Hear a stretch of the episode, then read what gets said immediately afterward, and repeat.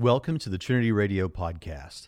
This podcast has a video component found at youtube.com/Braxton Hunter. This means you might miss some visual aspects of the show, but it shouldn't have a serious negative effect. We'd love it if you'd run over to the YouTube channel real quick and subscribe. And if you enjoy this content, do us a favor.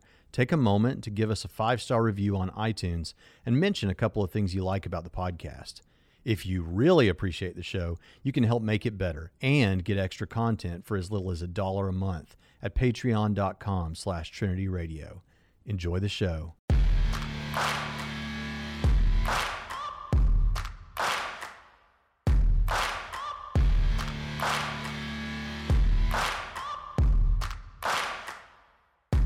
Well, welcome to Trinity Radio. I'm Braxton Hunter, and I'm so glad that you're here today. You found the channel that loves atheists.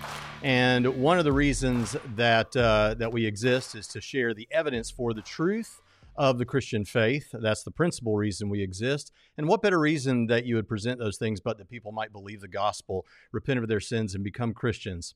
But today we're talking about methodology. And as we're looking at the methodology, the approaches that we take when we present, say, the evidence for the resurrection of Jesus, there are a number of ways that Christian thinkers over the years have gone about that task. And so today I am honored. This is a great moment in the history of this channel for me because I'm so pleased to have Dr. Mike Licona again. And now for the first time ever on this channel, one of my heroes, Dr. Gary Habermas. Gentlemen, thank you so much for agreeing to come. Thanks, Braxton. Looking forward to a good show. Well, I really appreciate it, and I'm excited about this. And I'll tell you, just real quick, one thing I'll just say by way of comment before we start is I remember probably 15 years ago hearing the two of you on Reginald Finney's old internet infidel thing or whatever, the internet guy, the infidel guy show.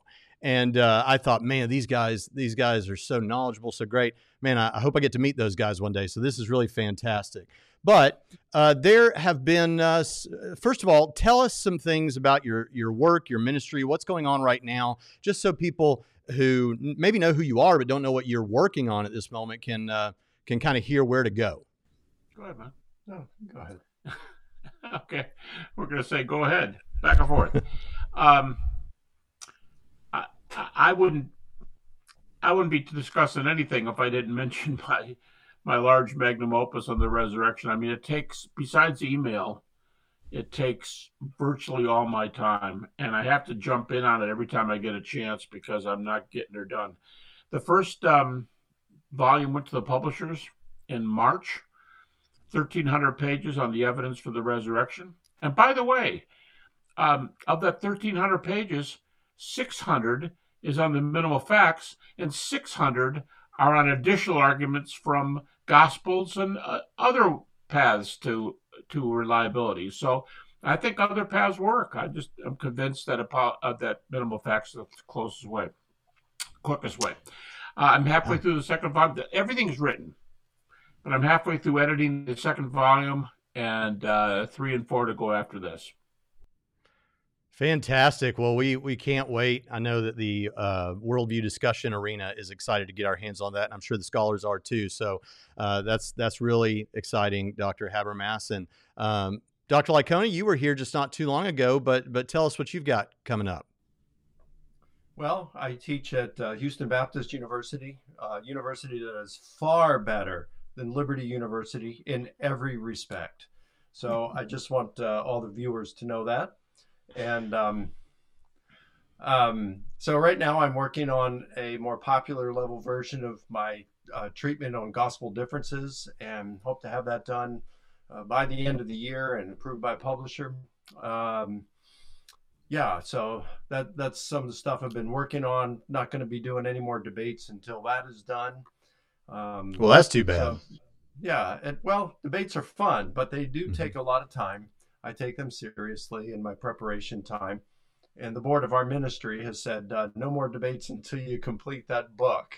So, so I've been working on that. We'll be putting together several lectures on the formation of the biblical canon.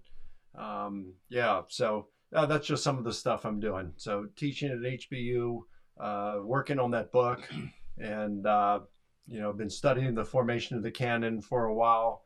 Done some stuff with Lee Martin McDonald, who's brilliant on the matter. We don't agree on everything, but wow, what an amazing, wonderful believer, follower of Jesus, and he knows a lot about the canon, and I've learned from him. So yeah, that's what I've been up to.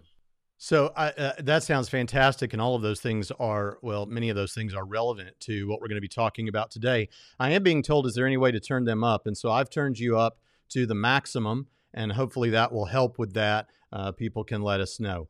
Maybe I can turn myself down just a tad too. Maybe people can equalize it that way. Let me know whether I should turn up the gain here. Maybe just a little bit, and people can tell us. And then I'll try to do that on the fly. Maybe do a testing 1, 2 real quick. Yeah.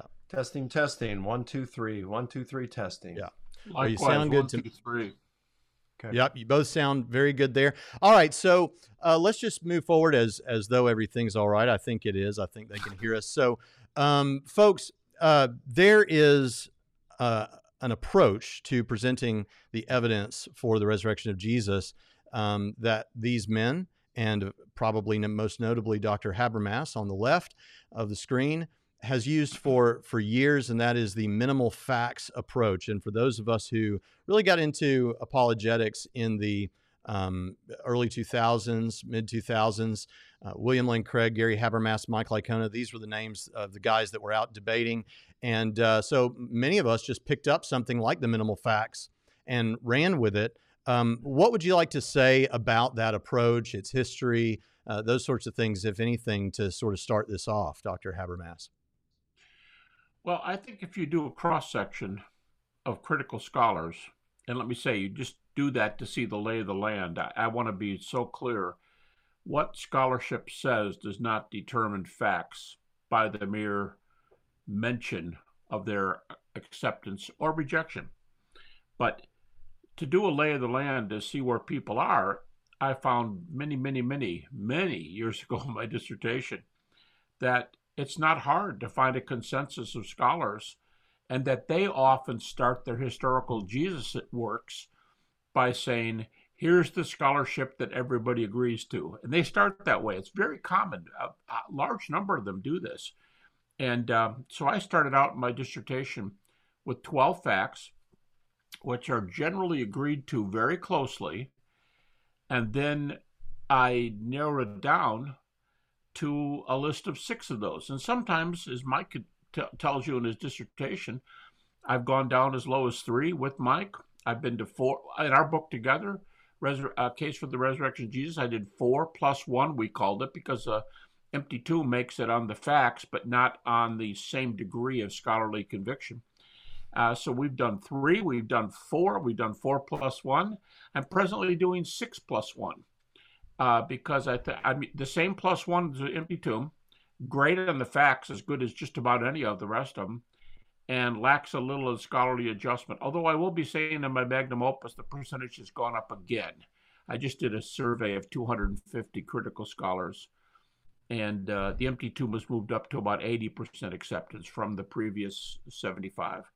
So I will talk about the other 6 facts, but I'd rather talk about the 6 plus 1. The 6 be the minimal facts, part of the list of 12, and the empty tomb is borrowed from the remaining 6 facts. So that would leave 5 more if you use the empty tomb as the +1. I don't know if all that makes sense, but I do 6 plus 1 facts.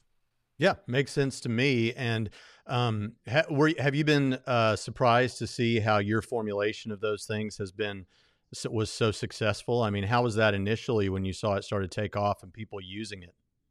You know, I've been doing this for 45 plus years, and I'm only noticing recently how many people are saying, yeah, I buy those facts, but one caveat, you know, and a lot of guys make that comment. I'm including Dale Allison in his recent book, Richard Carrier years ago.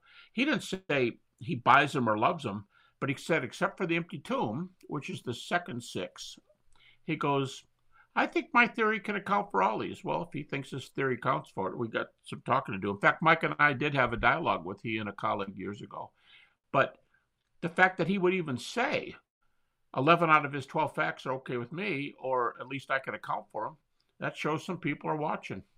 Mm-hmm, mm-hmm. Well, I want to say to people before we go any further that if you're asking questions or you want to ask questions, we'll try to privilege super chats, and we'll take the questions toward the end of the program here in just a little while. But so, gentlemen, one thing to ask is, I've read both of your work and read it a lot. So Mike, would you say that your approach is similar to Gary's, depending on your circumstance, perhaps? I know you like to talk about bedrock facts, which my understanding is enjoy scholarly consensus and are highly evidential. And so you use that language maybe to bring it in line with how historians talk, or bring that language to bear. But how would you change or nuance anything that Gary does? Well, as you noted, Braxton, it's very similar to what Gary does, but it's a little bit different insofar as in my large treatment of it in my book. I talk about, historical method, philosophy of history, historical method. I refer to it as historical bedrock. Gary can talk about why he calls them minimal facts. I'm not quite too sure. I thought I knew from the beginning. It's kind of like, okay, you've got these. You can build a case for the resurrection of Jesus, but you can do it just based on a minimal number of facts. What I did was I used a term by Paula Fredriksen, a skeptical New Testament scholar, who once used the term historical bedrock, and she said these are facts beyond doubt, facts past doubting. And I kind of like that. I like the imagery of it, because it's like, scholars don't always agree on certain things, on what they're going to allow membership, you could say, into the country club of what they call facts. What are they going to allow? Are they going to allow the empty tomb? Are they going to allow the conversion of James, the skeptical brother of Jesus? Are they going to allow the group appearances? Some yes, some no. So what you do is you take the historical bedrock. Those are pretty much by the same definition Gary would give for minimal facts, those facts that for which there is very strong supporting data. And second, it's so strong that it's persuaded a consensus, a nearly universal consensus of heterogeneous consensus of scholars to grant them as facts. So you use that as your bedrock. That's the foundation on which you build your hypothesis. And if a hypothesis cannot account for any of the historical bedrock, well, then that hypothesis needs to be revised or abandoned altogether. And so if you have several hypotheses, two or more hypotheses that can account for the historical bedrock, well, then what you do is you add second level or second order facts, things for which the supporting data is very strong, but maybe it doesn't. That fact doesn't necessarily command a nearly universal consensus. That'd be like the empty tomb, as Gary said. It's strong supporting data and 80% rather than 90+%. You'd add something like that, and then you say, all right, which hypotheses best account for the historical bedrock and then the second order facts. So that would be kind of, our methods are a little bit different in that sense. And then, so that's how I did it, my large book. And then more recently, I'd say more recently, shortly after my dissertation was published, the big resurrection book, then I started to think, well, why do I need to be confined to this historical bedrock? I think that that the disciples claimed that Jesus had been raised physically, bodily from the dead. It doesn't amount to historical bedrock, but I think that the evidence for it is so strong that it's really difficult to refute. And so I figured, I'm going to throw it out there and let's see how the critics respond to it. And I haven't found a good refutation of it yet, so I just keep using it. And yeah. I find that strengthens the case for the resurrection of Jesus all the more. But I don't throw a whole lot more past the historical bedrock. Yeah. So, and actually, that quote gets around, man, that Paula Fredriksen quote that you just mentioned, and also the one where it says, and maybe it's the same quote where she says something like, I don't know what they saw, but as a historian, I know they must have seen something. Now, that's a powerful quote that really gets around. You know, I saw those in, if I remember correctly, it was a Peter Jennings special that came out around the year 2000 on the historical Jesus. And she had those two really good quotes in there, and I wrote them down and used them in some books. And yeah, those are pretty powerful quotes. Really I knew that you had seen those on the news. And so that's what in the business we call like teeing you up. So I wanted you to get to tell that story. Rex, right. If I could add something. Yes, sir. Mike and I both say this, but I want it to come out. He wants it to come out so clearly. We say it in our writings over and over and over and over. And that is, you started, your first question was asking me, what are some of these things that these guys allow? And that really is an exciting part of this, that you can see what the critics allow. But by far the most important reason for doing this is because each fact we use, from Mike's 3 to my 6+1 to our 4+1 we did together, we only use data which are multiply witnessed by the facts. So it's never a fact that critics say something's true, therefore it is. It's never a fact that evangelicals say something's true, so therefore it is. There might be a good reason to consider, especially if you know the guy, but you don't make that your starting point. Your starting point is the data on our side. And then you go, wow, well, then it's not surprising that the people's views are on the side, because the data are first on the side. And I'll just say, of the 6+1 that I just finished in Volume 1, of the 6+1, if you count two things, how many separate arguments there are for each fact, and how many additional of what I call suggestions. They're not separate arguments, but they're, don't forget these two kind of things. There are over 100 considerations for those 6+1 facts, over 100 factual considerations. So yeah, we're happy that the critics allow this. But as I've told people 100 times, I get the question on talk shows, what happens if the critics stop admitting it? They're too close to the fire. They want to back off some of these. And I say, look, if they want to back off all of them, that's their privilege. The big thing is they've got to explain the data. And I don't think anybody can explain the data and not come away with a really strong view. So that's by far the strongest consideration.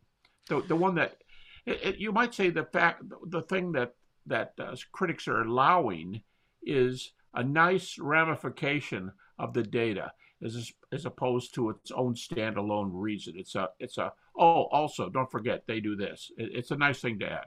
Yeah, yeah.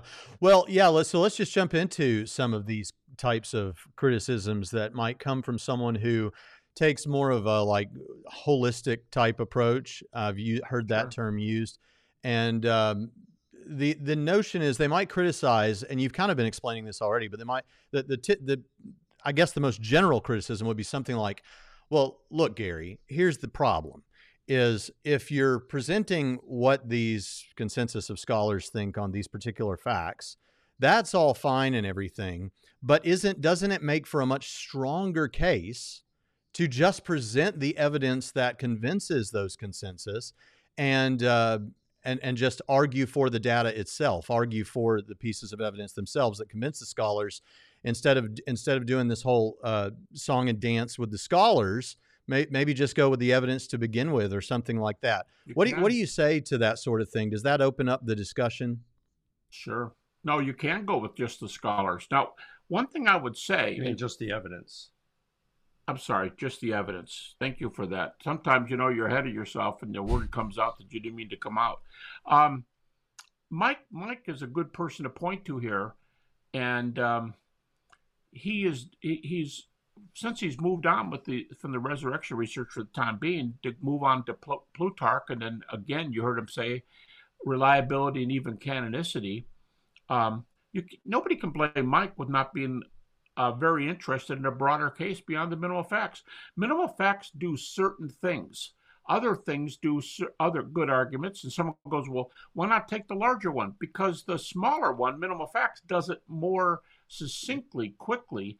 And when you're in a taxi cab, when you're in a plane, when you're in an audience speaking on a campus and someone stands up and says, all right, hotshots, I've got this question about blah, blah, blah, and you've got about 2 minutes to answer it. Or maybe you're even timed in a debate, you've got 2 minutes to answer it. I think it's clear that the minimal facts argument does it shorter. But well, if I could use my... Yeah. Sorry. Well, I was just going to say that I consider myself an Ephesians 4:11 evangelist. I'm interested in seeing people come to know the Lord Jesus Christ. And what better use of evidence for the resurrection but that people might come to believe that the resurrection happened and trust in Jesus. And so I want something, of course, we need to be able to talk about the evidence and go deeper. That's absolutely true. But I want something that I can use on that airplane or talking with a friend at a coffee shop or something like that. Sure. Yeah. Sure. I'd like to throw in something here. So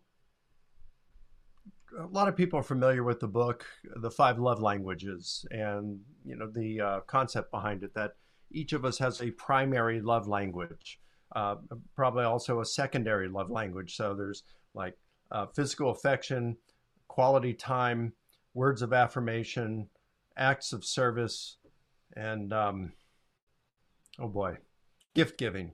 So you have those five, and the problem, what happens is you love your spouse with your own love language, and so you think you're telling them you love them, but if they have a different love language, they're not hearing that you love them because that's not how they prefer to be loved.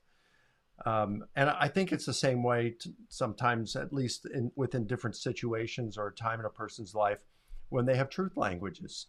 Now, I know that back in the fall of 1985, when I first met Gary, I was having doubts about my Christian faith.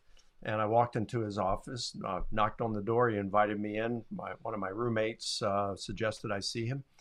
And he was just really kind and open and authentic with me. And he allowed me to express what was causing doubts. Now, at that point, I really wasn't interested that much in apologetics. I felt like I had a relationship with the Lord. I loved praying. I loved studying Scripture and just growing in Christ. But I started to have these doubts. And so I didn't want to get into a lot of Humean arguments or a lot of the nitty-gritty on why this is reliable and why we should trust the creation account. I just wanted something simple, can you alleviate these doubts right now? It's like going to the doctor's office. Look, I don't need to know what's causing all this pain in my hand. I just want the pain to stop. Can you help me? And I think it's comforting then the minimal facts argument can work, and it worked for me in that instance when he was able to say, all right, I can give you a succinct reason in the next couple of minutes, real short, on why we're justified in believing Christianity is true. And he gave me the minimal facts approach. And he said, okay, well, we know that Jesus' disciples were claiming that, and they really believed that Jesus rose from the dead and appeared to them. Well, of course I can say, well, how do we know that? How do we know that is that just because of the Bible? And he could go, okay, well, we got these 9, 10, 11, 12 evidences right here. But he'd say, yeah, I can give you a bunch of those, Mike, but let me just tell you, it's so strong that virtually every scholar who studies the subject, even very skeptical ones, are willing to grant it. Oh, really? Okay, I don't need all those reasons. So even if virtually all skeptical scholars are willing to grant it, there must be some really good reasons for it. And so it gave me a very succinct argument for the resurrection of Jesus. And for that time in my life, that was just what I needed. That was my truth language, you could say, at that point. Now, later on, that changed. And I wanted more. And that's what led me into doing my doctoral dissertation, my doctoral research on the resurrection. But when I went into his office in the fall of 1985, I needed something that the minimal facts approach delivered. And so, yeah, I think it's a great tool for a specific time and place. The maximal, or whatever you want to call it, the holistic argument is another good approach. I think the minimal facts approach is a stronger one, but I really don't care what one's going to use, just as long as they use something and can use it in its integrity. Mm-hmm. Yeah, Braxton, I'll add there, I use this just as a mere example. My research assistant, Ben Shaw, has a lecture he gives, 12 different paths to reliability of the New Testament. And by the way, he just got a contract on it from InterVarsity. But he's doing these 12 things. And just that somebody would do that, or that Mike would do a book on Plutarch and a second book on reliability with things on canonicity, shows that I don't think anybody who does a minimal facts argument thinks minimal facts is all there is, or it's the only way to get there, or if you got a you teach a whole MA class or PhD class and you want to do reliability for the whole class, you're going to fill it up pretty easily. There's ways to do this. I don't object to that. He doesn't object to it. My research assistant, Ben, who did it, doesn't object to it. And InterVarsity wants to get it out there. Well, that's going to be interesting because they're getting it out there. Ben did his MA and PhD dissertations on the resurrection. Well, he defended minimal facts before I even knew him. Defended minimal facts. But now, like Mike, he's saying, hey, there's a lot of roads to this. You pick the one that works for you, and not just all the time. We're not trying to say that. Pick the one that, if you're teaching a course out of in your church, you got to unpack more than minimal facts if you want to. It's just one of several ways. We don't try to put down any other path to reliability. Yeah, yeah. Well, so that kind of brings us to the content of the minimal facts in a sense, because one of the criticisms that one could maybe raise, and it has been raised, is the notion that, okay, you guys will get on a debate stage or you'll make a presentation perhaps in front of a university or a church or something, and you'll lay out all of these all of these claims that, and you're right, we all know you're right, the skeptics don't reject that you're right, that the majority of scholars or even the consensus, or it's a bedrock fact that X. Okay, but the concern might be that's true on a pretty broad definition of X, and listeners may come to believe that the scholarly consensus is actually far more specific to what Christians believe than it is. In other words, do we kind of unintentionally exaggerate what the consensus is in agreement about? I'll say real briefly, there are a lot of approaches to reliability, to use Ben's number 12 and many like it, Craig Blomberg's large number. I wouldn't say, just speaking for me, I wouldn't say that critics allow every one of all those reasons. I don't think a critic's going to say, well, I'll pick something, whether it ruffles feathers or not. I don't think most critics are going to say Matthew wrote Matthew or John wrote John. But we still need to argue for reliability, those, and maybe even for authorship. That's up to individual people. But the critics agreed to this to a high percentage, applies to the minimal facts and to certain other arguments that people use, but not the whole. If you're going to broaden it out to a list of 12, you're not going to get that kind of critical acceptance on many of these. I don't know what you think about that, Mike, but. Yeah, I mean, well, when you're talking about the consensus too,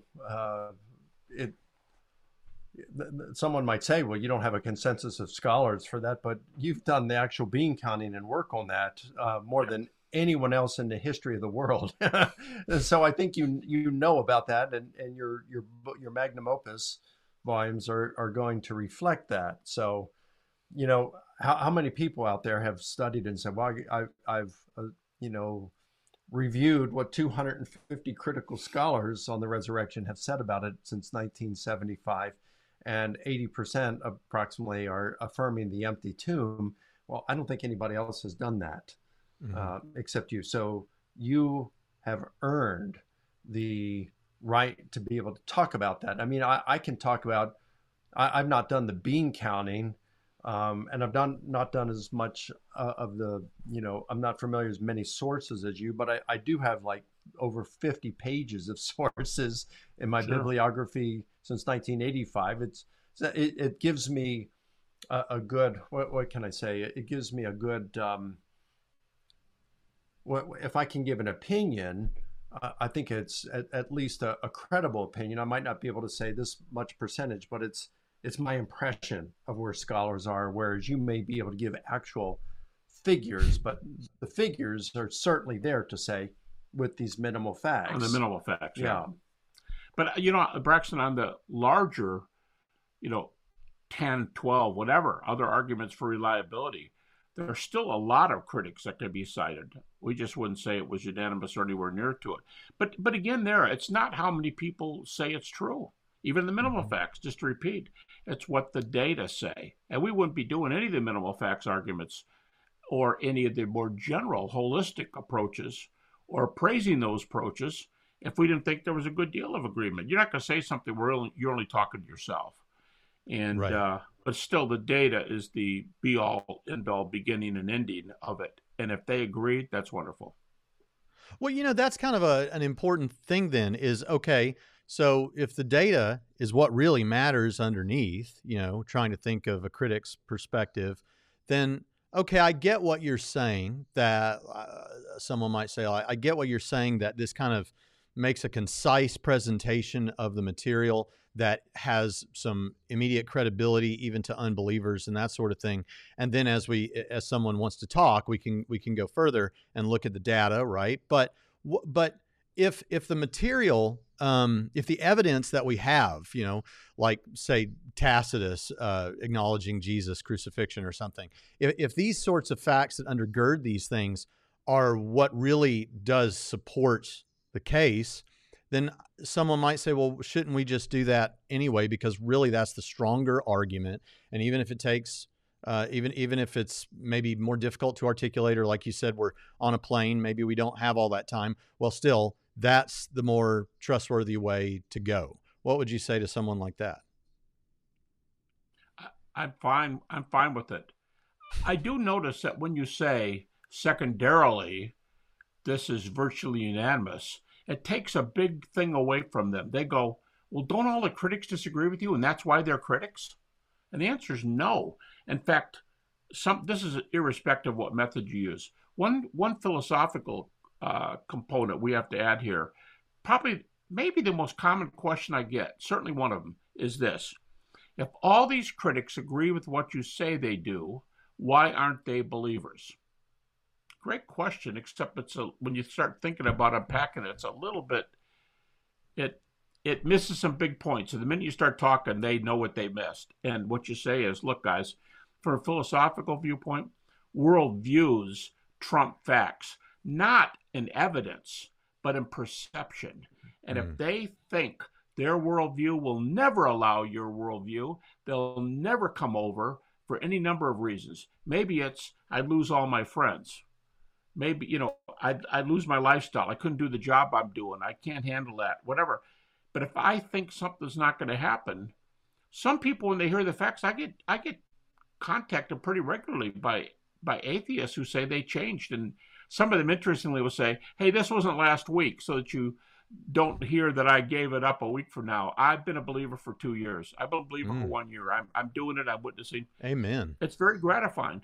But not everybody does it that way.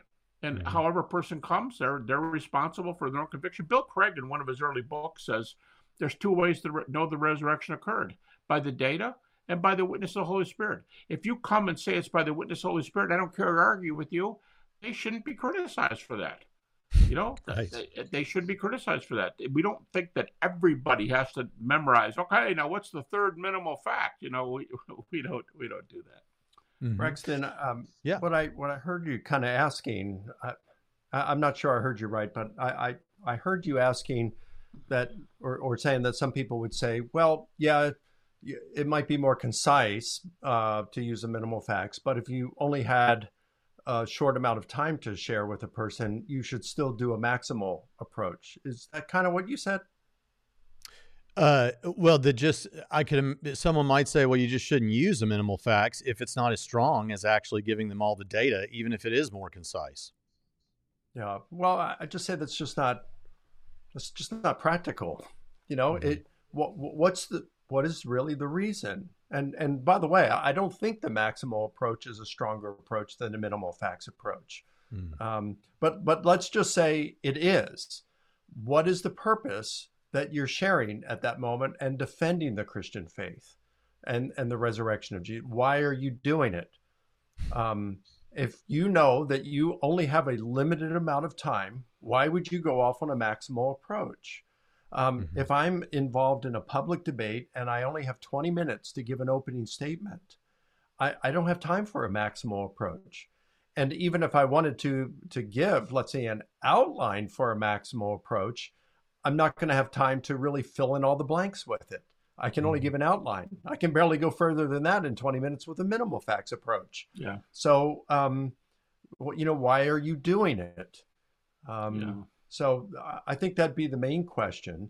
And then another thing I would just add to that is, if you do a maximal or holistic approach, as you're calling it, and you add some things, let's say you add gospel reliability, you risk the chance that when you are engaged in a conversation with someone, that they will bring up something like, let's say, contradictions in the Gospels.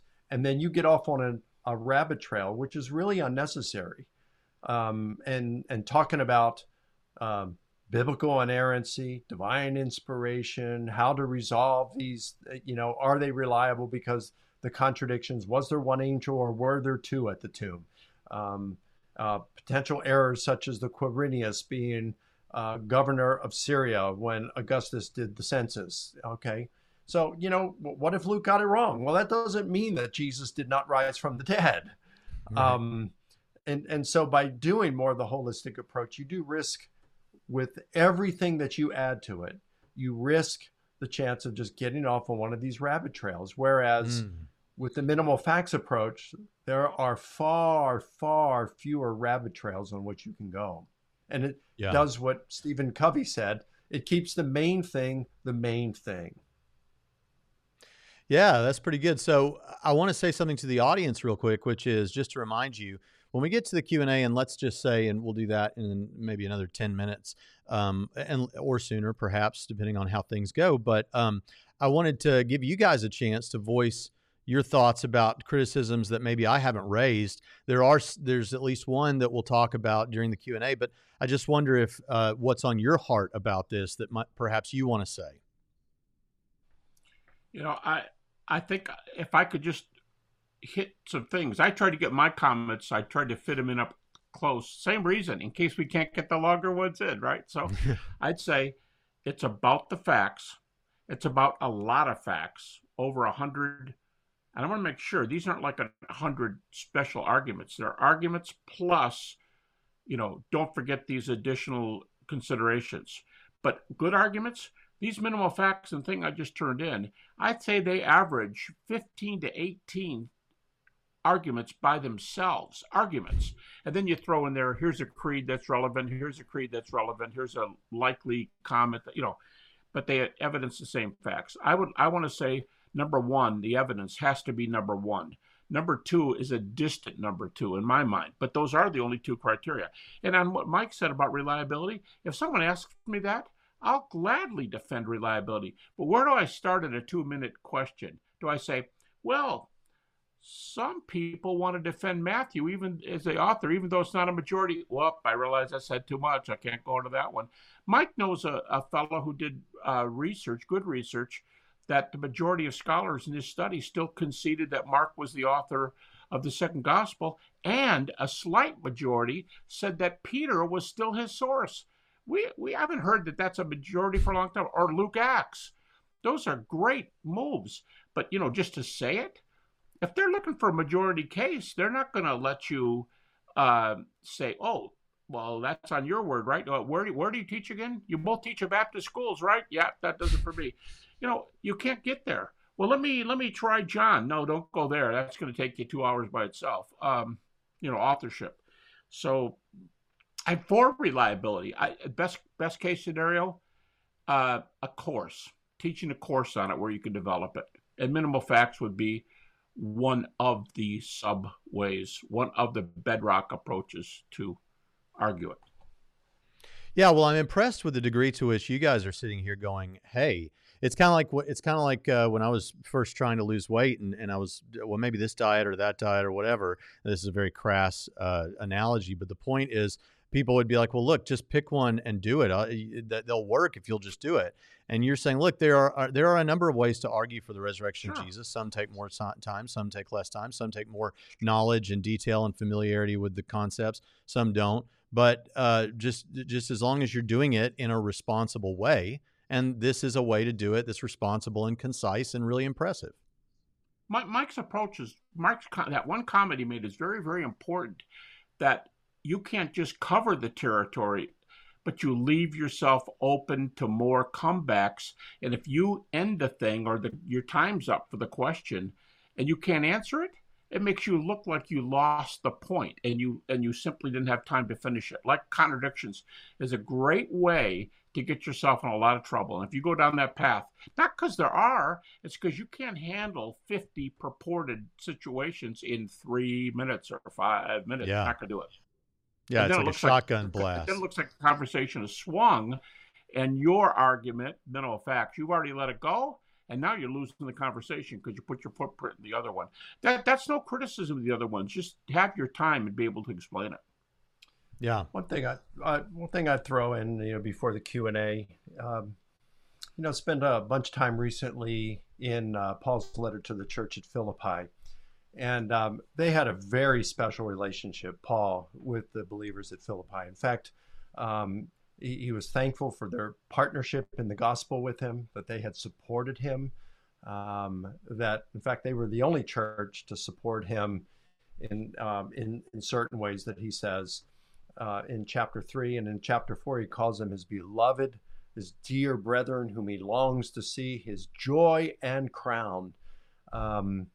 And so the special affectionate relationship he had with the Philippian believers. And in chapter 1, he's in prison. He's writing from prison. And, he's thinking about these Philippians, and he's aware that there are people in the Philippian church who, out of rivalry with Paul, are trying to supplant him. And they are like talking, as authorities, and they're dogging Paul. And again, trying to supplant him as, in essence, the father, their spiritual father. And he's in prison, so there's not much that he can do. He just knows this is going on, and there's only that one voice that can be heard on a consistent basis. I mean, imagine a guy in prison in a city away from his home, and he knows there's a guy that's trying to move in on his wife, and there's nothing he can do. He's not allowed to communicate with her outside. It must have been really stressful for Paul. And he says that these others, he says, some to be sure are preaching Christ, even from envy and rivalry, but some also from goodwill. He says the latter do it out of love, knowing that I'm appointed for the defense of the gospel. But the former proclaim Christ out of selfish ambition, rather than from pure motives, thinking to cause him distress in his imprisonment. And what follows is just profound. He says, what then? What's my response? Only that in every way, whether in pretense or in truth, from good motives, bad motives, Christ is proclaimed. And in this, I rejoice. It's like, whoa. I mean, I get goosebumps just thinking of this now.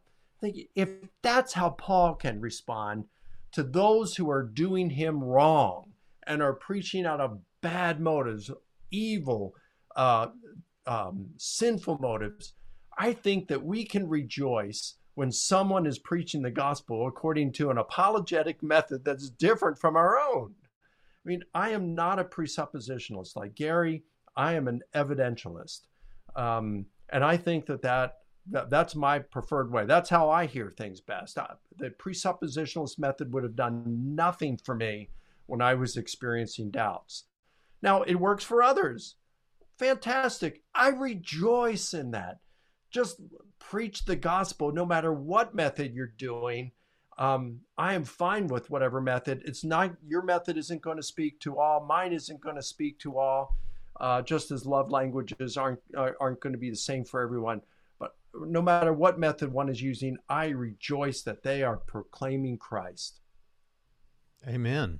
That's beautiful. And as you were saying that, Mike, I was sitting here thinking about when you and I were in the garden, and you preached a communion service, and we took communion there together. And you all should have seen it too. Up in Galilee, he recited the entirety of the Sermon on the Mount. I'm not sure which version it was. And you had translated your own version from the Greek, didn't you?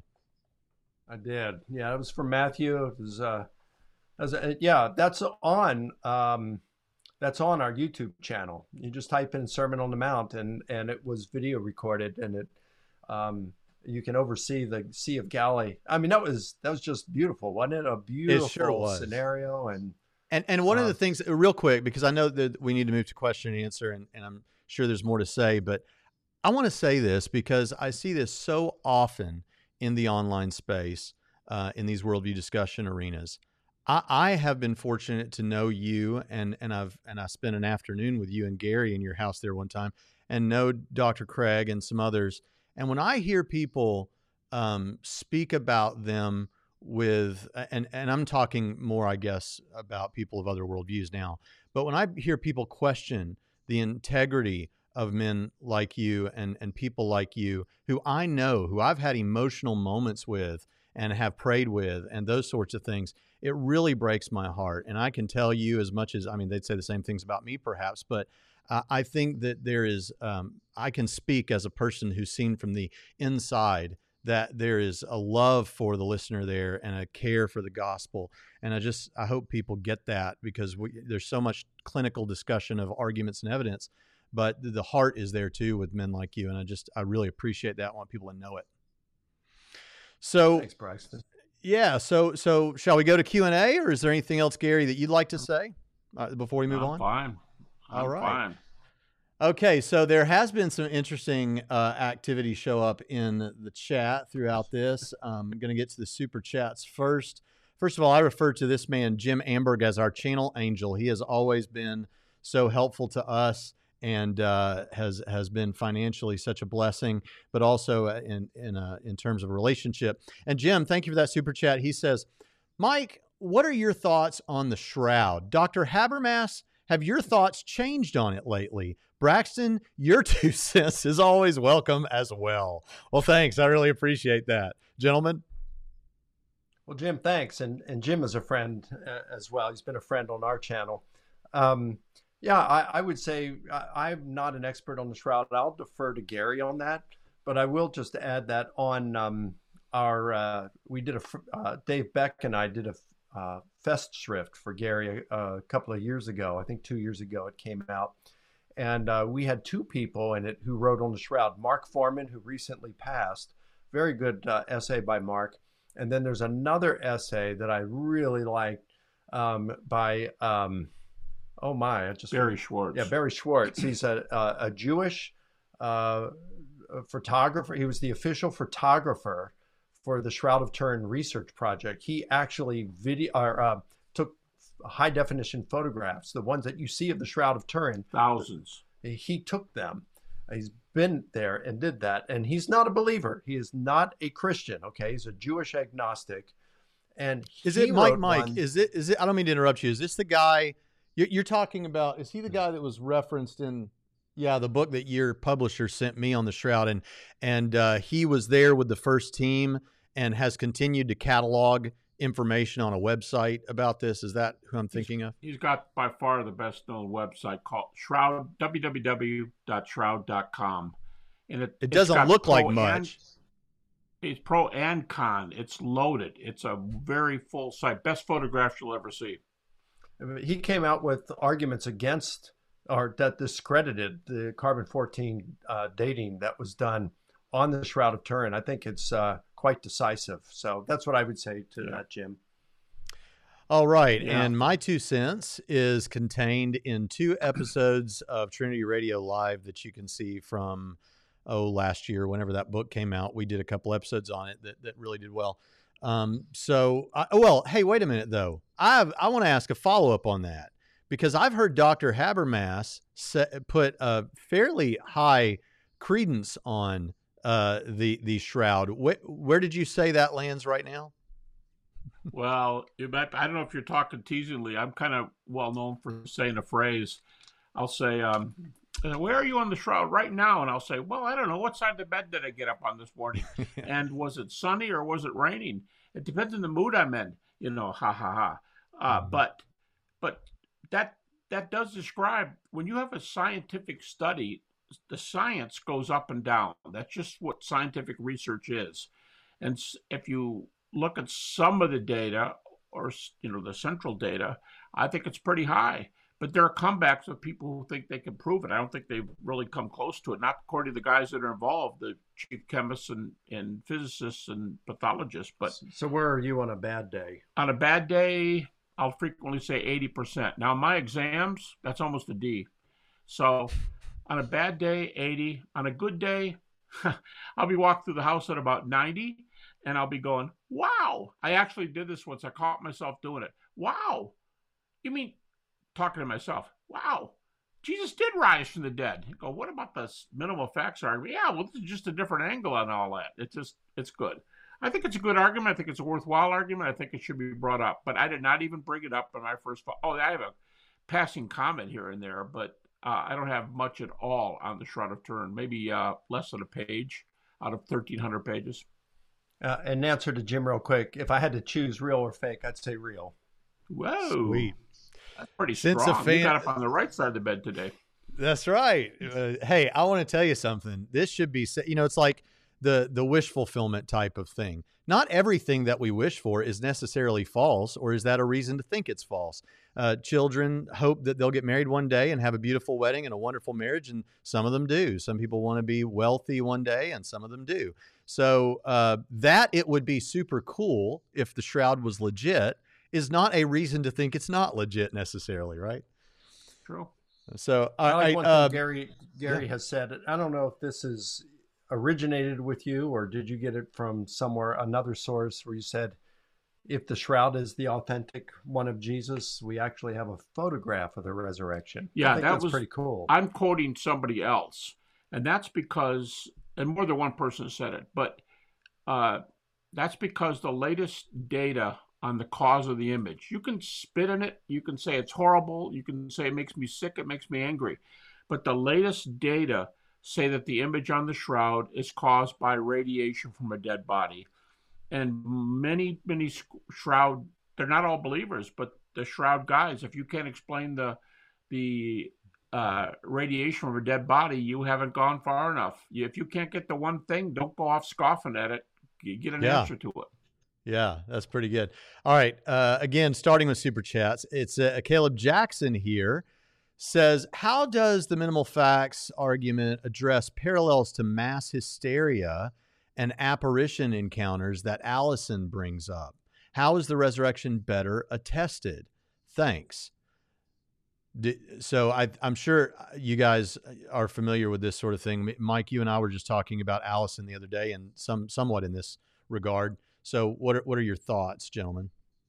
Let me jump in. Mike and I do this in our Case for the Resurrection book.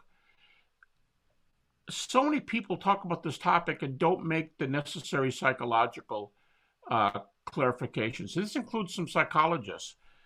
Number one, you've got data, and you've got to do something with data. But sightings, the language of the resurrection is language of looking, appearance. Sight. The language, New Testament guys say it's language of sight, but not all sight phenomena are the same as what we see in historical events. There are some people are mentally ill, and we call those psychoses, and we have a hard time believing things like any crazy thing caused by medicine or caused by whatever drugs. But a lot of other people view things, but they're not done by sight. We call magicians illusionists, and that second category is illusion. You can, Mike, to his credit, was dialoguing by mail, email, but he was dialoguing with two of the top psychologists in the world who'd done a book on hallucination, and he pointed out to them that their case, they didn't say much of anything, if anything, for group hallucinations, but Mike pointed out to him, the example you used, it's not an example of group hallucination. It is an example of them seeing something outside of a barn or something, but they were seeing something outside of the barn. It was there. You can go back and see that every day, but it doesn't mean that's an hallucination. An hallucination is radical because when you believe something that for which there's no external referent. If there's an external referent and you're arguing about whether a big bird is a buzzard or an eagle, there is an answer to that, but it can't be illusion. It may not be a bird at all. And then other people have delusions and they see. So I think Dale Allison's a good friend of both of ours, but I think he doesn't make all those distinctions in this book. And I think he should be a little clearer about what separates some of those things instead of just lumping them together and saying, hey, maybe this is evidence of that. And I say that respectfully, but I think it's got to be clearer. Regarding mass hysteria, my understanding, I'm not a mental health professional, but what I have heard from a mental health professional is that mass hysteria is typically auditory, not visual in nature. And as Gary just pointed out a moment ago, it was appearances. These are visual experiences that they had. So it seems to me that mass hysteria doesn't work there. In terms of the apparitions, the encounters with the apparitions that Allison cites, I might be a little more optimistic about those heuristically in explaining the appearances than Gary is. I have a very good friend, Jonathan Kendall. He's a nephrologist, a physician, a kidney doctor. And I right now am reading a draft of a book that he has written based on some research he's been doing for the last few years on things such as apparitions. And there are, as Allison says in his book, and as Jonathan points out in his manuscript, there are more than of which I was aware, where the apparition can actually eat. The apparition can be touched, hugged. It's rare, but it does happen. And so it wouldn't make Jesus' appearances unique in that sense. Now, I would say this, apparitions appearing to groups are also rare. It does happen, but they are relatively rare. And then you have to define what the apparitions are. By the way, Dale himself has a very strong sentence where he says, I'm pretty sure the empty tomb happened, and I'm sure that after his crucifixion, Jesus appeared to his disciples. That's a one-liner. In fact, last time I was with him, I said, that's my favorite sentence in your whole book. You know, and he starts out his new book. People think he's such a skeptic, but he starts out his new book and he said, I want to be clear. I believe that Jesus appeared to his disciples. That's how he begins his book. Yeah. But some of these other things, these apparitions and group deals, you still have to separate between illusion and delusion. And eating, you know what else Dale would tell you? Dale believes in near-death experience. He wrote a near-death chapter for My Festschrift, and he believes in near-death experiences. Deathbed perceptions, post-death perceptions, if you believe in those things, that opens a whole nother objective category where you can see something that really occurred, but don't call it an hallucination if there's five people in the room. In terms of the apparitions, I do think something that's major you have to take into consideration is the overall context in which they occur.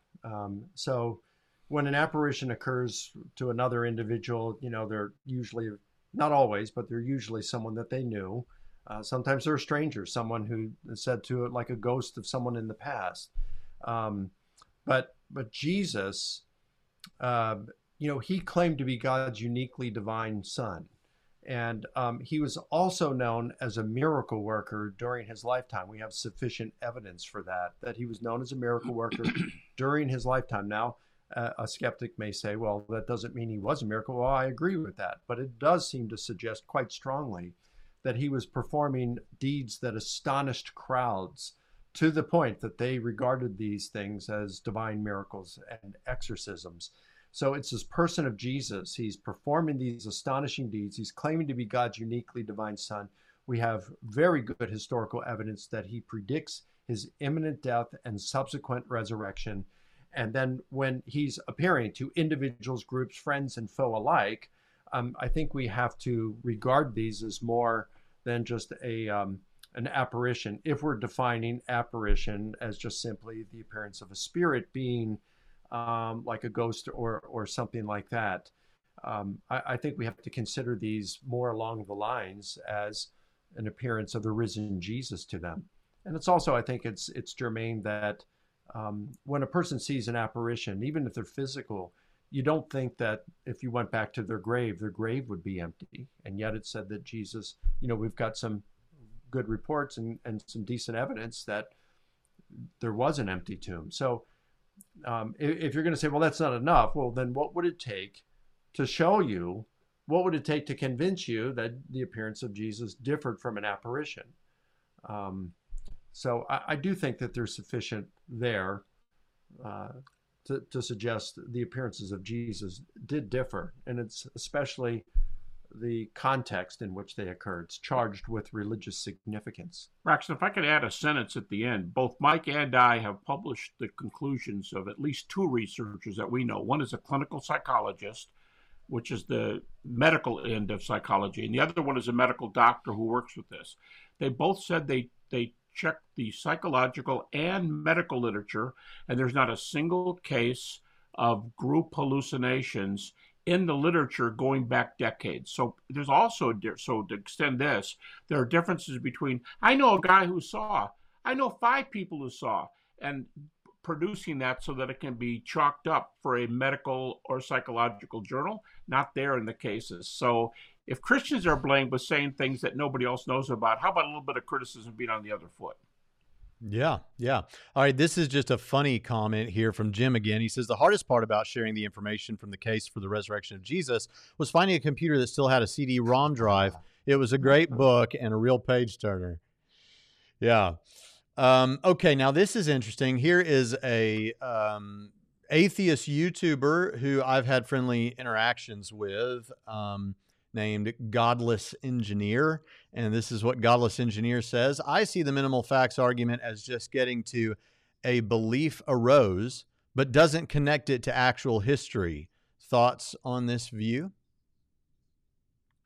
Yeah, let me take a stab. When you say 100 and something arguments and considerations defend facts, those are historical considerations. To say this isn't even a historical argument sounds to me like I don't like the argument approach.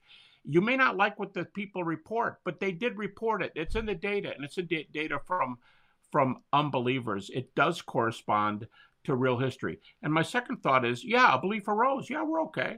We say the disciples had experiences that they believe were appearances of the risen Jesus. That's true. But try to come up with a naturalistic theory and see what happens. In fact, I just told Mike today, most of the major naturalistic theories, the biggies, are being abandoned by the major scholars. What I mean by that is they'll say little things, but almost very few of them will choose just one and run with it. And as one said to me in a debate, no, I'm not going to pick one. Why not? Because you're going to get me in a corner and I'm not going to be very comfortable. So if they think that's a lot of naturalistic theories, then I guess beliefs arising are the best. They're the best response because they're not disproven. So I'd only add, I think that there can be different types of minimal facts approaches. You know, minimal facts, we can get to those. Now, what do you do with those minimal facts? Gary may. And that's worldview. That's worldview. People will reject whatever they want, and Christians have to think, hey, you're on your own. You count for what your beliefs are. If that's the question is, these are beliefs arose. This is your belief that's rose. How come you never have any beliefs? Only we have beliefs, right? Beliefs are on the other. And by the way, for a Godless Engineer, I say this teasingly, we've got good atheist friends too. Try to produce an argument for atheism, which, if it's true, would require atheism to be true. When you say that in a debate, many debaters that Mike and I know, they won't take you up on it. They're, I'm not arguing if it's true. I'm just saying I don't believe what you believe. Now, I want to know your view is true. Well, I'm not going to do that. I'm only going to say I don't like your view. Well, fess up, you know, come up with your own argument. If you don't like this one, give one on the other side. How I'd respond to Godless Engineer, you know, I'm saying the minimal facts approach, it depends what you do with the facts afterward. Yep. And what I do with the facts is I take a historical approach. So I say, let's compose or formulate various hypotheses that attempt to account for these minimal facts or historical bedrock.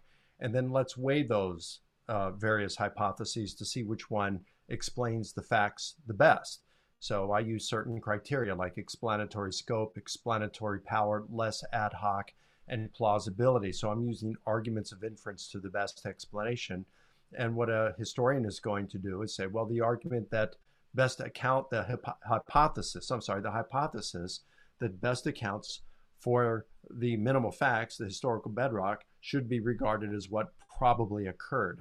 And so when you go through that exercise, the resurrection hypothesis does come out on top every time. And so that's how I connect the minimal facts, the historical bedrock, to actual history. I use historical method. By the way, Braxton, people don't know Mike's big book, which is the best one out there on historical argument for sure. He doesn't just say this. All the other views come out short. He measures up, what, 6 or 7? You have one in the appendix, too. 6 and plus an appendix where you think the guy's pretty good. He's got at least a half dozen. And he puts the facts up there and checks the boxes on where the guys come out. So he has done a put up or shut up kind of argument where here's the data. How does your view explain it? And he goes with a lot of actual critical views and rejects them for not explaining the data. The data are historical. All right. I did want to get to this one. This is from a fellow Christian YouTuber whose channel is called Testify. And he says, my biggest issue with the minimal facts, my biggest issue is regarding the lack of details of testimony from the minimalist approach. It's not about appealing to consensus. I know they can argue for the facts on their own merits. In other words, and then he says, I'll just read this. Second, our biggest worry is the lack of the details of testimony from the minimal facts. We can't know the disciples are rational unless we know more about the appearances, what they were like. I would say we explain all of that. And it's going to be a lot more when, Lord willing, my book comes out with 600 pages detailing a lot of these things. And they'll still say what they want. Anybody can say what they want. But we have plenty of stuff on the evidence. And you know what? Even atheist New Testament scholars regularly will say, Paul is an eyewitness. And these 7 books of Paul, which they all unanimously accept, Paul's given eyewitness data. Thank you. If you're going to give us eyewitness data, we'll use Paul. And we go on for the data. So a person may not think we've unpacked enough stuff. I want to know what enough is. And I want to know if their method is going to pack more. They're going to be open to the same kind of criticism. Don't give me general sweeps of your position. And the larger the view is, the more sweeping you got to do. Take the big picture. Try to give as many facts for your view as you want for ours. As I said, this new one, I've got over 100 evidences plus additional considerations. Over 100 for just 6 plus 1 fact, 7 facts, over 100. And if someone says, I need more. Well, I'd say concentrate on your own theory and you produce 100 for every 6 facts you have and we can talk. So Testify says, we can't know the disciples are rational unless we know more about the appearances, what were they like. And I agree, the minimal facts that are agreed upon by 90% or better of critical scholars. You wouldn't include that Jesus was raised bodily, physically from the dead. I think that just comes up slightly short of the 90%. Although I think the evidence is abundantly strong that they were claiming. They believed that Jesus had been raised physically, bodily from the dead. And I use that, but I wouldn't call it a minimal fact or necessarily historical bedrock. Like I said, it just comes up a little bit short of qualifying as that. But you say, well, we don't know enough. I think we can tell through the fact that they are proclaiming these things, that Jesus was raised that Jesus was raised from the dead. Paul is also claiming that Jesus was raised from the dead, and he was a non-believer. So we may not know a whole lot about the disciples in minimal facts, but you got Paul. It's not just them, it's also Paul. And I think Gary now is putting in the conversion of the skeptical brother of Jesus, James, which it meets the 90% or better, and it meets good evidence for it. The reason I didn't include it in my large book is because not many scholars talk about it. Maybe, I think I only counted at that time. And again, that was like 2008. I think there were 29 scholars that I found that commented on it. Maybe there's been more since then, but because there weren't too many, I didn't include it. But those who did, you got heterogeneous consensus, and and it met the 90% or better. So and unbelievers too. Yeah, unbelieving scholars concede the point. Yeah. Well, now there's. Let me just. Can I ask you a couple more questions, and then we'll quit. First of all, let me throw a couple of happy ones out here that are just good news to praise God about. Group Psychology Podcast says these men saved my life. Minimal facts. So, and with that, we praise the Lord. Amen. It's not us. We don't do the converting business. That's up to the Lord. But amen. That was his minimal facts. Was his truth language? Yeah, you know? That's right. Yeah. That's right. That's good. That is a good note, Braxton. Yeah, and I wouldn't know with this guy's profile pic. See, you just can't judge a book by its cover, can you? So, all right, let's see. There was another one like that. Jamie Goodlett here says, Dr. Habermas, can't stop thinking about that fish I had at lunch last time we got together. So you must have gone out to lunch with Jamie Goodlett. Jamie is, yes, I know Jamie quite well. He drives down states away to have a meeting with me every year and go after the minimal facts. He's very pro. He doesn't go after him like a critic, but he asks really good questions. And he's one of our first responders. So he does a good job for everybody at crime scenes too. Okay, so he's got something. I was going to say he's got something to go along with the first responder material. He's got a good witness too. Amen. Amen. Well, several people have asked this question in different ways about different religions or worldviews, but could you take the minimal facts? Could you build a minimal facts case for, say, Mormonism or Islam or something like that? And I mean, I imagine you could try to build a case like that. How does that fare? I'm sure you've thought about that. Yeah, let me take a shot. When we do the head of the minimal, the key to the minimal facts is the gospel. We don't do a minimal facts for some event here in the Bible. I won't be specific. This event or this. How do you know Jesus fed the 5,000? How do you know this is true? That's true. We stay on the subject of the gospel because we think the result of that, deity, death, resurrection, if you can do an argument like that, a specific argument for deity, death, resurrection, I mean, a good physical one, you got something. When it's over, you say, hey, what about the gospel? Not about these 5,000 people eat. I don't have any problem with the 5,000. But it's the only miracle, by the way, besides the resurrection, it's reported in all four gospels. But I think we stand to something of the gospel. Now, if you ask that same question to other religions, do you have any specific data for what you call the gospel, the good news, the core, what gets you through the gates of the kingdom, and according to your system, I'd be very skeptical of finding any. And oh, by the way, there's no resurrection among Orthodox followers of the major world religious founders. There are no claims of resurrection. So right away, if you can evidence resurrection, you're up to like what, first, second, and third base. You only got to run the last way. So if they say, what if we have something for this? Well, what's the something going to be for? That there were early people who called themselves a this or that? If there's no resurrection, and you go, what's so good about the resurrection?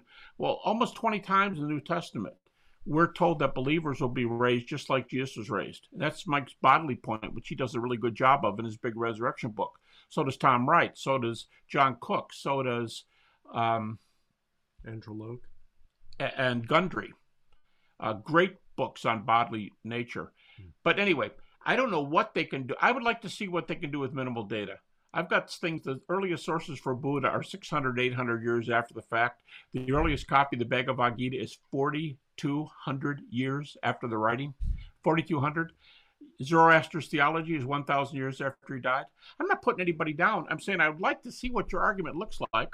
That's it. Where's your evidence? Number two, it's probably not on your gospel. And number three, it's not about a resurrection because you don't have one. So now where do you start? That middle piece about it having to do with the gospel directly, that's an important consideration I'm not sure I would have thought of. Yeah. Well, what I would do is I'd say, yeah, you can build a minimal facts case for these different religions, but how strong is it going to be?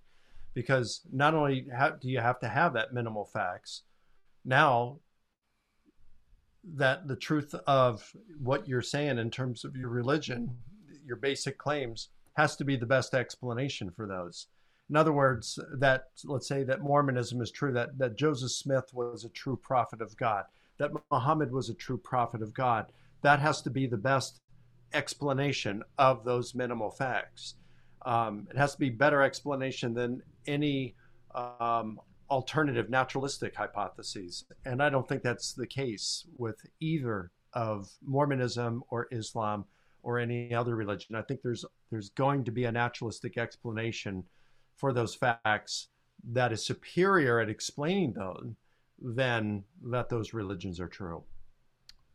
All right. Here's another nice thing. I'm in the middle of teaching homeschool, but glad to catch you guys. Gary, your work, especially on doubt, has helped me more than I can say. I have not struggled with doubt in the past 4 or 5 years. And I think for people out there who are struggling with doubt right now, you've come to believe intellectually that Christianity is true and you've committed your life to Christ, but every now and then there's this nagging doubt because we're human and we live in a culture that it very much fosters doubt and that sort of thing.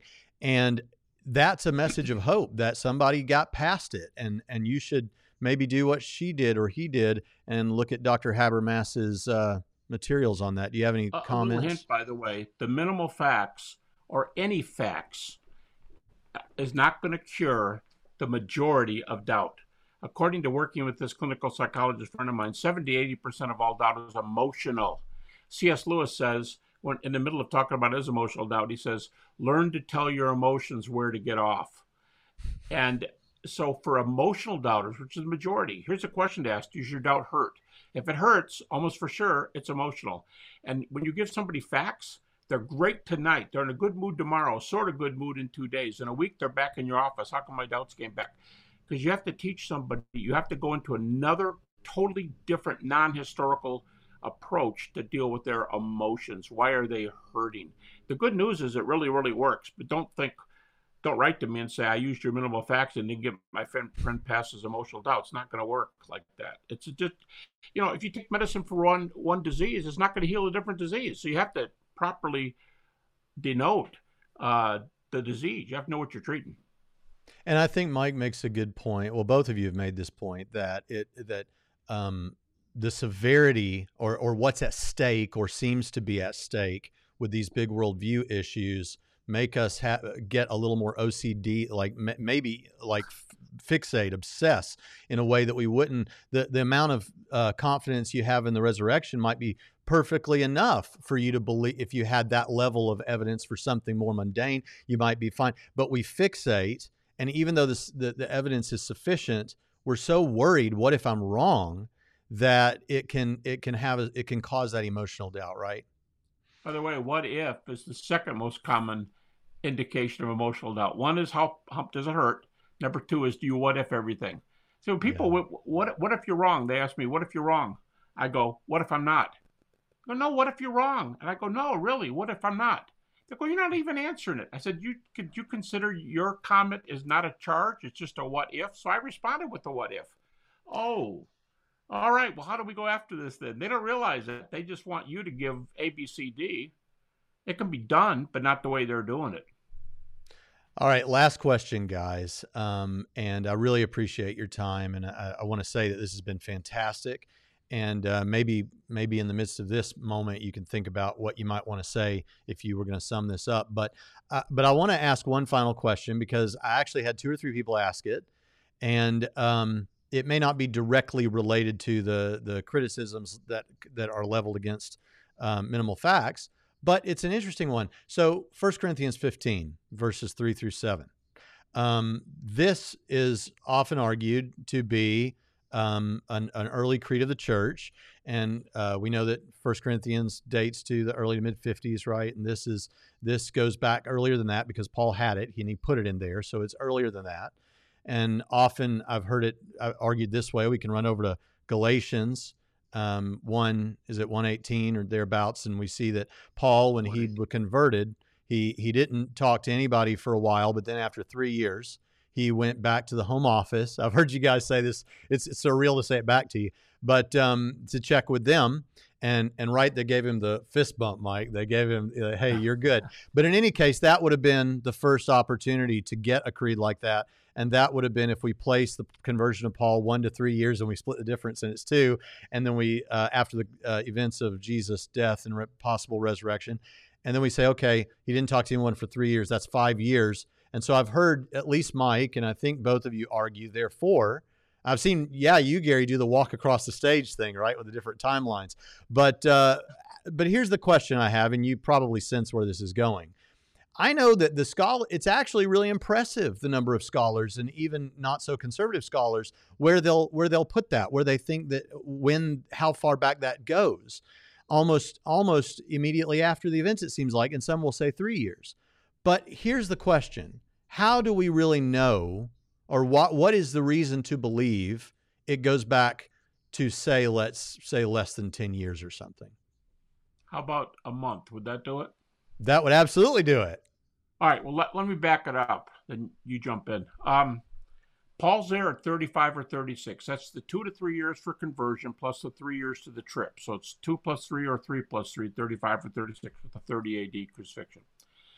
The Jesus Seminar. If anybody knows them, they know we're not talking about Sunday school, surveys here. The Jesus Seminar reject 80 to 90% of the red letter words of Jesus. And yet, in their book, What Did Jesus Do? They decided, the majority of Jesus Seminar guys decided that creed predates Paul's conversion. It was around before he set out for Damascus, is probably why he was ticked. Now, they do say, and it's a brilliant point, and if it's not the creed itself, it's the facts that are in the creed. I tell my PhD students doing a course on creeds, guys, at the end of the course, you might not believe I'm saying this, but it's not the creeds that interest me. It's the underlying data that interests me. And the New Testament word for this is homologia. It's a New Testament word, and it starts from the beginning. So here's what it looks like. Jesus dies. Jesus is believed to be raised, and these guys start talking about it right away. How soon? Well, Garrett Ludeman, the atheist New Testament scholar, just died about 2 years ago. Garrett Ludeman said they preached that message immediately, his term. And he's not the only one who says that. Preached it immediately. It's the gospel preaching.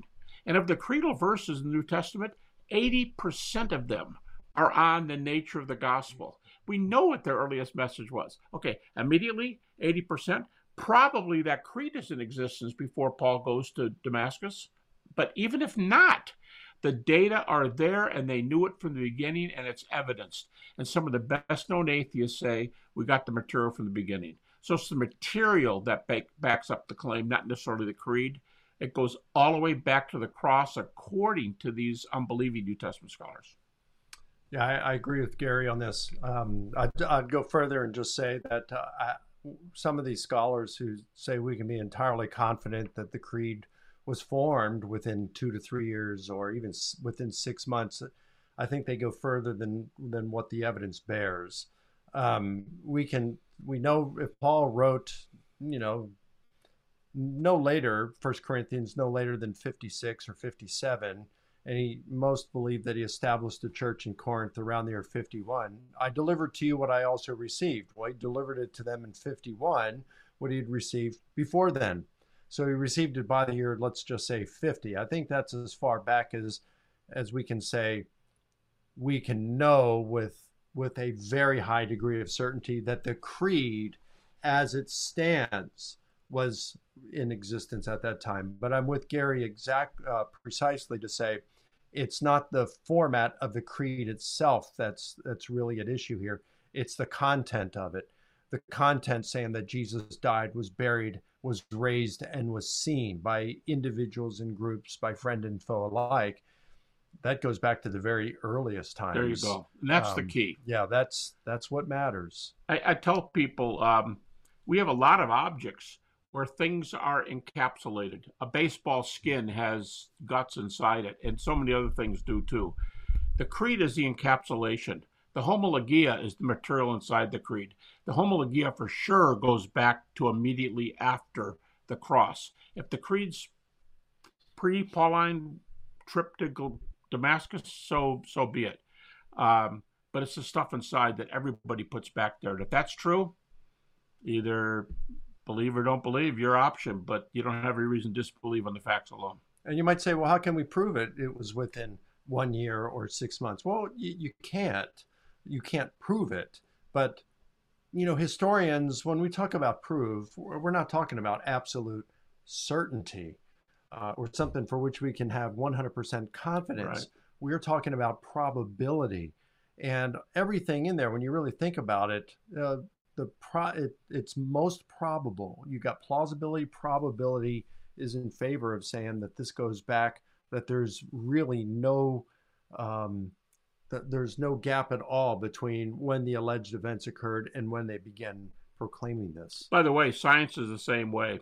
Science is inductive. And that's why I'm a little slower on the shroud, because it could be disproven tomorrow.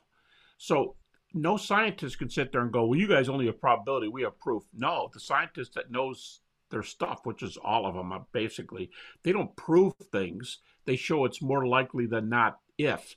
And the more angles they have to it, the more sure they are. History is called a social science for a reason. It does use an empirical method. You can't repeat it.